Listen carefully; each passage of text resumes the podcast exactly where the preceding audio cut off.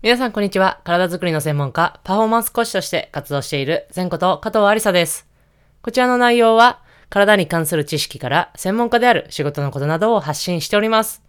はい。本日はですね、えー、最近少し、あの、考え方についてのお話をちょっと多かったので、今回はですね、ちょっとあのー、思ったことというか、簡単な、ちょ軽い話もね、えー、していきたいなと思っております。で、ちょっとあの、月曜日は、あの、更新できなかったんですが、こんな感じでですね、あの、平日配信っていうのもね、ちょっと、できる限り続けていきたいなと思いますので、ぜひ皆さん、えー、Apple Podcast の方とかは、あのー、サブスクっていう形で、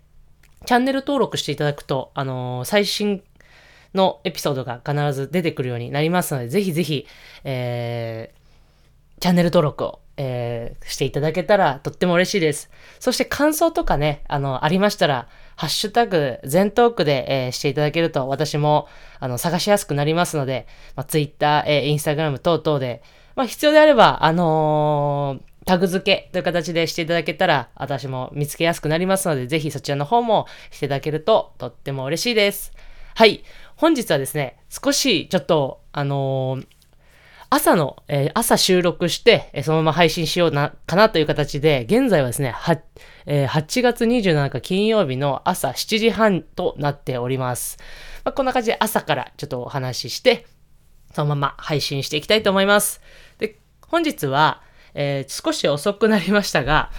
オリンピックの、えー、女子バスケの躍進についてちょっと話をしていきたいなと思います。ちょっとね、もう今パラリンピックが始まっていて、今更オリンピックかいみたいな話ですが、まあ、ちょっとちょっと、まだまだ、個人的にはまだまだオリンピックの、えー、興奮も冷めやらないところですし、もちろんね、あの、パラリンピックの方を見ていて、とっても面白いので、このオリンピックの流れでお話をしていきたいなと思います。で、この女子バスケがね、えー、とっても、えー、史上初の銀メダルを獲得して、かなり、えー、メディアの方でもね、注目していただいて、すごく、あのー、選手たちが、こう、テレビで見る機会が皆さん多くなったんじゃないかなと思いますが、とってもね、素晴らしいことで、私も嬉しい限りですが、なぜ、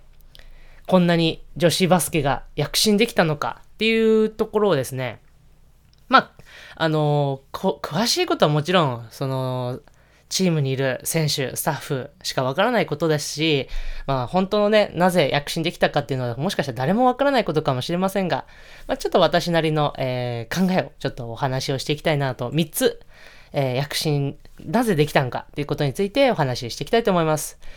で、あのー、その前にですね、この女子バスケの、あの、ダブルリーグというのが、あのー、リーグがあるんですが、まあ、オータムカップといって、そのダブルリーグのチームが集まって試合、まあ、練習試合みたいな形ですね、をする会が、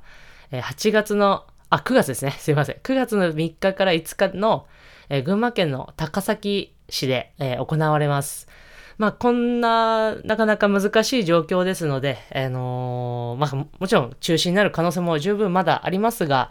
まあ、あの、来れる方とか、えー、まあ、リモートもあるんですかね。ちょっと、すいません。あの、詳しいことを、そこら辺わからなか、わからないんですが、えー、ありますので、ぜひ、あの、このね、女子バスケ、最近この躍進を見て、えー、興味ある方はそちらの方を見ていただくと、さらに女子バスケというのが面白くなるんじゃないかなと思いますので、ぜひ見に来ていただけたら嬉しいです。ただね、もうこんな状況ですので、ぜひ皆さん、体には気をつけて、そちらの方を第一優先にしてください。はい。こちらのオータムカップという詳細は、ダブルリーグという、えー、女子のリーグ、トップリーグの、えー、公式ホームページで詳細書いてありますので、ぜひそちらの方チェックしてください。はい。じゃあ本題ですが、えー、なぜ日本バスケットボ、女子バスケが躍進できたか、その1、えー、まずは、やっぱり、あれですね、地の利っていうか、あのまあ、日本で開催ができたっていうことは、やっぱり大きな一つの要因かなと思っております。まあ、このコロナ禍でね、あの、日本選手ももちろん、こう、外にあまり出られない状況ではありましたが、やっぱり海外選手との、この、海外選手が外にこの今の状況で出られない国外で、いわ国国外選手であれば、日本という異国の地で、えー、外に出られない環境と、まあ、日本人選手であれば国内という、えー、環境で外出られないっていうのは、やっぱりちょっとストレスも違うのかなと思っております。で、やっぱりそういうちゃんとした、練習環境も、整えやすいですし、えー、そこら辺のストレスっていうのも、やっぱり、小さかったのかなと。海外選手に比べたら小さかったのかなと思っております。はい。なので、まあそういうところも結構大きいんじゃないかなと思っていて、二つ目ですが、これはあとタイミングですね。あのー、これはね、いろんな、まあ、怪我をしてしまった選手、えー、逆にそれによってこう出られた選手とかもいろいろあるんで、まあ、そういうところではなくてですね、このコロナ禍で延期をし、コロナ禍で、まあ、1年延期になって、えー、なったというタイミングで、あの、一つですね、ヨーロッパの方で、オリンピック前に、ヨーロッパの、えー、女子バスケの方で、選あの、ヨーロッパ選手権があったんですよね。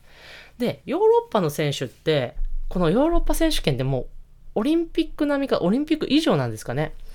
くらい、すっごい、あの、大事な大会らしいんですよ。で、そこで、やっぱりこう、ハード、ハードワークというか、あの、かなり、こう、エネルギーを使ったので、結構もうそこで、もう燃え尽きまでは行ってないとは思うんですが、結構やっぱりそこで一回ベストコンディションが作られてしまったので、もしかしたらその後のオリンピックっていうのは、その、オリン、あの、ヨーロッパ選手権よりはベストなパフォーマンスを出せてなかったのかもしれない。もちろんね、それは、あの、言い訳っていう考えもできますし、いや、そんなことないっていう風な、えー、捉え方もできますが、まあ、ちょっとね、いろいろ聞いていくとそういうのも実はあるんじゃないかなと思っております。なので、まあ、日本としてはこの1年延期のタイミングがなければ、ヨーロッパ選手権もちょ、オリンピックがヨーロッパ選手権の直後っていうこともありませんでしたので、もしかしたらそういうところも、えー、もしそれでヨーロッパ選手の、えー、動きが良くなかったとしたら、そういうところも、えー、良いタイミングだったんじゃないかなと思っております。あとは3つ目。もうこれは日本選手のもうただただあの素晴らしいところですが、もう日々ハードワークしていたんだろうなっていうのが、もうプレーから、えー、もう見受けられたので、やっぱこの日々のハードワークっていうのが躍進の一つではないかなと思っております。もうね、やっぱり選手から聞いても、やっぱかなり大変、練習はハードだっていうのをお聞きしますし、あの、いろんな方からね、聞いてもそうなんで、いや、多分すごいんだろうなっていうふうに思っております。昔一度だけ、えー、練習にも見学させていただいたこともありますが、まあ、その時はね、あの、トレーニングをメインで見学させていただいたので、練習はあまり見れてなかったんですが、まあ、選手はかなり、あの、しっかりと、は、その、その時ですらハードワークしておりました。なので、えー、まあ、コンディションスタッフって言って、アスレティックトレーナーや、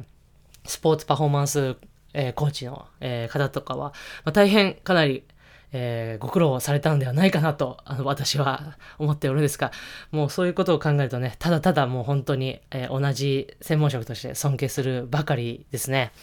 なんでそこはもう本当にスタッフの方も、もちろんコーチング、バスケットのコーチングスタッフもかなり、えー、ハードワークをされて、もうチームがですね、もう日々、えー、ハードワークをして、えー、掴み取った、えー、ものだと思っております。もうね、外部者ですから、あのー、なんもう、ただ、ちょっと上から目線で大変恐縮ですが、本当にそういうふうに、もう本当にただただ尊敬するばかりです。はい。まあ、こんな感じでね、あの、一つ躍進1、2、3という形でね、あの考えを述べさせていただきましたが、えー、まあ、4つ目ではないですが、一つ最後に大きな、あのー、要因というか、あの、雰囲気ですね。として、もう、チームのためにというか、チームが一つの目標に向かって戦っていたっていう空気が、プレイヤー、あの、選手、あの、チームからですね、すごい伝わってきたんですよね。これって、実はすごい女子チームにとっては個人的には大事だと思っていて、やっぱりどこかそれぞれがバラバラだと、それもチームの雰囲気に出てきますし、えー、一つになって戦っているっていう、えー、気持ちがみんなにあれば、それも伝わっ、あの、プレーとか、チームの雰囲気出てくるんですよね。それはやっぱりこう、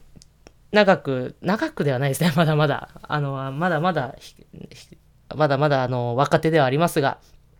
チームという、えー、ことに携わらせていただいて、私なりに感じたものです。これはね、なかなかこう、口には具体的に言葉ですることができないものですが、見ててなんとなくわかるんですよね。例えば、あの、あるチームとかで怪我をしてしまった選手がいたとして、あの、これ日本代表とかではなくて、いて、えー、じゃあその選手のために頑張ろう、勝とうっていうふうに、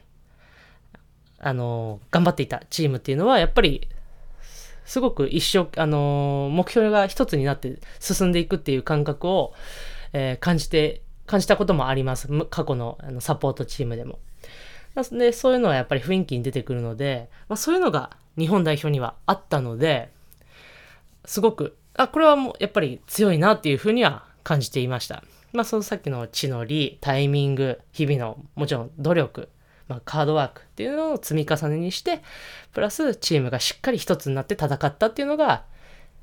この女子バスケ日本代表の躍進の一つではないかなと個人的に思っております。